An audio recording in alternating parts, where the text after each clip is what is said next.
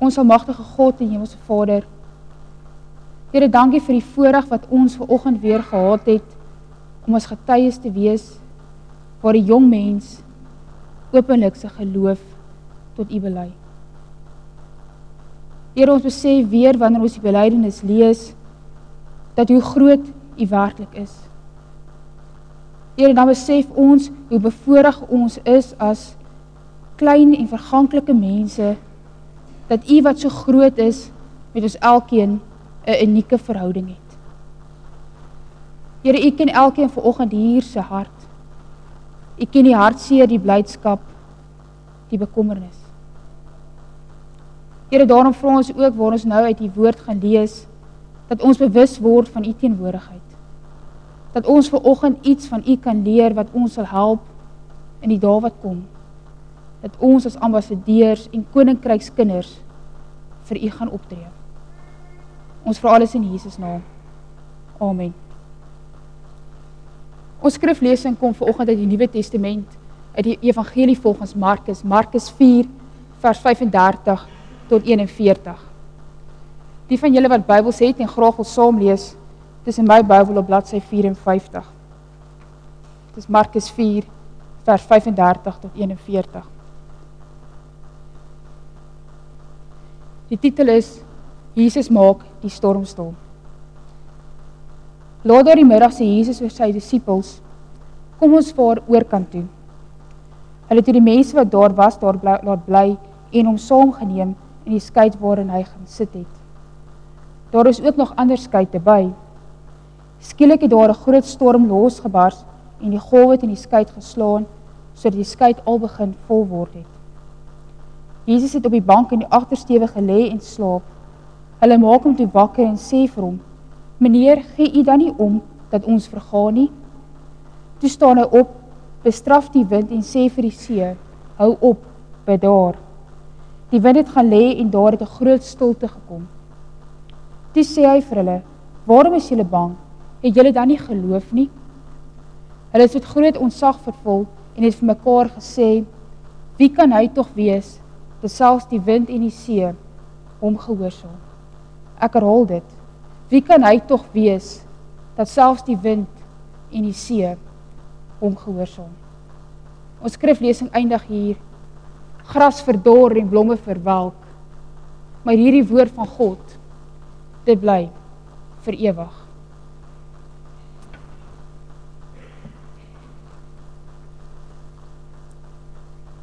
Wie is Jesus vir jou? Watter rol speel Jesus in jou lewe? In die gedeelte wat ons sopas saam gelees het, sien ons dat die disippels ook gereageer het op Jesus se wonderwerk met 'n soortgelyke vraag. Hulle het gevra: "Wie is hy dat selfs die wind en die see hom gehoorsaam?" Hierdie disippels was gesoute vissermanne. Hulle het die see en die uitdagings wat daarmee gepaard gaan baie goed geken. En daarom wil ek ook met vermoedigheid vanoggend sê dat ek glo die meeste van ons met hierdie disippels kan assosieer. Ons is ook vol vertroue en reg vir die situasies, die bekende situasies in ons lewe. Ons voel ook voorbereid en ons ken die risiko's en ons ken die gevare. Ons as mense hou daarvan om in beheer te wees. Solank ek aan die stuur van sake staan, sal ek 'n plan uit en om 'n krisissituasie sien. Die vraag bly egter: Wat gebeur as daardie sekerheid dat ek in beheer is geskit word? Dat dit wat ek as 'n beheersposisie het van my ontneem word. Dat daar iets gebeur dat ek nie meer weet wat volgende gaan kom nie. Dat ek nie weet van waar af die volgende golf gaan kom nie. Dat hierdie onverwagse golf 'n berg in my lewe word en ek moedeloos, verward en verlore gelaat word. Ons het vanoggend van 'n soortgelyke verhaal gelees waar Jesus die storm stil maak. Jesus se disippels het op die see gevaar en daar 'n storm losgebars. Jesus self het rustig gelê en slaap en die disippels het vreesbevange probeer om hom wakker te kry. Hulle het geglo dat hy nie omgee dat hulle sal omkom nie. Jesus het wakker geword en die storm beveel om te gaan lê. En hy vra daarna vir die disippels: "Hoekom is julle bang? Het julle dan nie geloof in my nie?" Hoe kan dit hoe kan Jesus vir sy disippels so iets vra? Hoe kan Jesus die disippels, sy getroue volgelinge so iets vra? Behoort hulle nie geloof in hom te gehad het nie? Geliefdes, dalk sit u ver oggend in dieselfde skytjie. Of ken u iemand wat in hierdie skytjie sit? Ja, u glo, maar u u geloof lewer nie die gewenste resultate op nie. Hoekom nie? Omdat ons nie die korrekte gereedskap vir 'n spesifieke situasie aanwend nie. Wat lyk die wêreld voor binne ons lewe? Hoe lyk die wêreld deur 'n jong mens se oë? Ek dink woorde soos vreesaanjaend, uitdagend, senitergend deur mekaar is om dit op te som. As ons dink aan waarby jong mense vandag gekonfronteer word, dinge waaroor ons 2 jaar gelede nie eens geweet bestaan nie, vorm 'n deel van hulle verwysingsraamwerk. Dis die vraag is hoe rus ons onsself vandag toe? Watse vaardighede en gereedskap het ons vandag nodig? Maar die dag as 'n jong mens opstaan en sy geloof openlik in die gemeente bely, is dit nie omdat hy volleerd en alwetend is nie. Dis ook nie omdat hy die einde van 'n geestelike leerskool bereik het nie. Nee, dis eerder die begin van 'n nuwe pad. 'n Nuwe geloofsvaart waar hy ten volle vertroue in ons bekwame stuurman moet sit. Ek glo my, daar sal beslis storms wees, ewige storms wat partykeer vir ons gaan laat voel of ons bootjie enige oomblik gaan sink. En ons soos die disippels ook gaan vra, gee ons God nie om nie. As gelowiges en besonder Dion vanoggend voel ons party daar dat ons volwasse is om as gelowige in hierdie wêreld te gaan leef. Maar wat gebeur as as ek so vinnig as ek begin omgeslaan word deur 'n massiewe golf? Het sy dit is dat ek as 'n Christen gespot word oor my geloof of my godsdiens? Het sy dit is om dit werk verloor? Het sy dit is omdat ek met siekte gekonfronteer word? Noem maar op. Dit is so maklik dan om ons enigste sekerheid en ons enigste gereedskap te verloor. Dat ons nie meer glo en vertrou dat God 'n verskil kan maak nie. God kom vandag en hy bied vir ons 'n geleentheid. Hy bied vir ons 'n geleentheid en hy nooi ons uit om in die skytjie te klim waarvan hy die stuurman is. Hy kom en hy nooi ons uit om die vaart met hom mee te maak. En wanneer ons as Christene vandag ja sê, moet dit nie wees omdat my ouers dit van my verwag nie of omdat dit noodwendig die volgende stap is tot Christendom nie. Wanneer jy vandag ja sê, gaan dit oor jou unieke verhouding met God. Dit gaan oor die ten volle oorgee van my lewe in die hande van die Vader en die Skepper.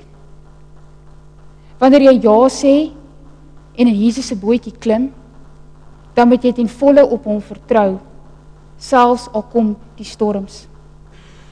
Ons moet agter een ding onthou. Nie een van ons is gesoute matrose op ons eerste vaart nie. Dit vat tyd en geduld om by ons stuurman te leer. Die disippels was en so word ons ook ver oggend en bykans elke dag van ons lewe gekonfronteer met die vraag: Wie is hy dat selfs die natuur hom gehoorsaam?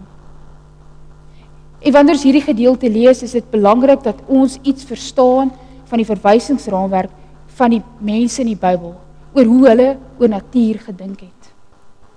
Volgens hulle verwysingsraamwerk het God alleen mag gehad oor die natuur. En daarom ook die mag oor storms. Ons sien iets van hierdie beeld raak in Genesis 1 waar Jesus skep. Skep en God bring orde deur die natuur te beheer. 'n Soortgelyke verhaal is Jona. Jona wat homself ook in 'n skei bevind waar 'n storm woed. En hoe meer die vissermanne sukkel om by die vasteland te kom en hulle dit nie bereik nie. En hulle besluit naderhand, hulle gaan loetjies trek om te bepaal wie is die skuldige party hoekom hierdie storm woed. En die lot kom toe op Jona. En dis waar Jona erken dat dit weens sy ongehoorsaamheid teenoor God is dat hierdie storm woed. En hy beveel hulle om hom in die water te gooi waarna die storm gaan lê en die see na normaal toe terugkeer. Maar ons lees verder in die verhaal van Jona dat God nie vir Jona net daar laat nie. God het 'n plan en dit 'n doel met Jona. En is hierdie redding van God en hierdie resultaat van die storm wat stil maak wat Jona besef, die God wat hy altyd in geglo het, werklik die ware God is. En dit is met hierdie agtergrond en hierdie bewuswees van die agtergrond van die disippels dat hierdie vraag vir oggend eerder 'n bevestiging is. 'n Bevestiging is dat hierdie Jesus wat die storm stil gemaak het, ook God is. Is hierdie Jesus ook vir jou God? Is hy die God wat die mag het oor jou storms? Glo jy dat God die mag het om enige krisis en enige probleem in jou lewe uit die weg te ruim met 'n enkele woord? Vertrou jy dat die Here jou lewe lei en in beheer is, selfs al bars die hel los? Die antwoord is 'n geloofsbesluit. En wat is geloof? Geloof is hoe ons vir onsself ons verhouding met God verwoord. En dis binne hierdie verhouding met God dat ons hanteringsmeganismes en gereedskap ontwikkel vir ons vaart saam met God. En wanneer ons hierdie hanteringsmeganismes, hierdie gereedskap en noem dit soms maar instruksies van ons stuurman volg en toepas, ons sal besef en agterkom dat dit 'n onvergeetlike en 'n wonderlike geloofservaring is. Terwyl ek hierdie pad saam met Dion gestap het, het een ding my in besonder opgeval. Aan die begin het ek vir Dion gevra hoekom hy belydenis van geloof wil aflê. En as deel van sy antwoord het hy gesê want ek wil God beter leer ken. Ek wil meer in diepte met God besig wees. Is dit nie of eerder moet dit nie waar wees vir ons elkeen nie. Is dit nie binne hierdie smagting, hierdie groei, hierdie worsteling met God dat ons juist die kennis opdoen hoe om in watter situasie op te tree nie. Want as hierdie binne be, besig wees met God wanneer ons ja sê, nie net in die skytjie gaan klim en sê ek is te veilig, ek het genoeg gedoen nie. Maar dis binne hierdie jaar dat ons saam met God leef en ook poog om soos hy van my vra te leef.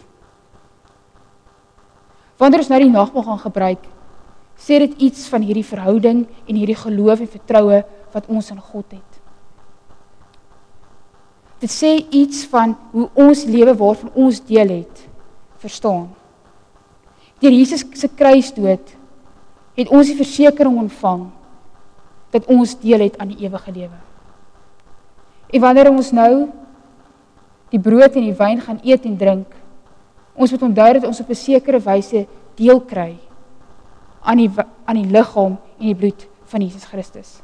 Dat ons op 'n sekere manier een word met Jesus Christus. Dat ons herinner word dat ek 'n lewendige verhouding met my God het. Ek sluit af. Jesus nooi ons uit om in sy skuitjie te klim waarvan hy die stuurman is. En wanneer daar storms losbars in my lewe, en die golwe te rof raak. Ek sal onthou om soos die disippels te vra: Wie is hy dat selfs die natuur na hom luister? Reeds wetende dat my Here en my God my stuurman is, die een wat was, wat is en sal wees. Amen.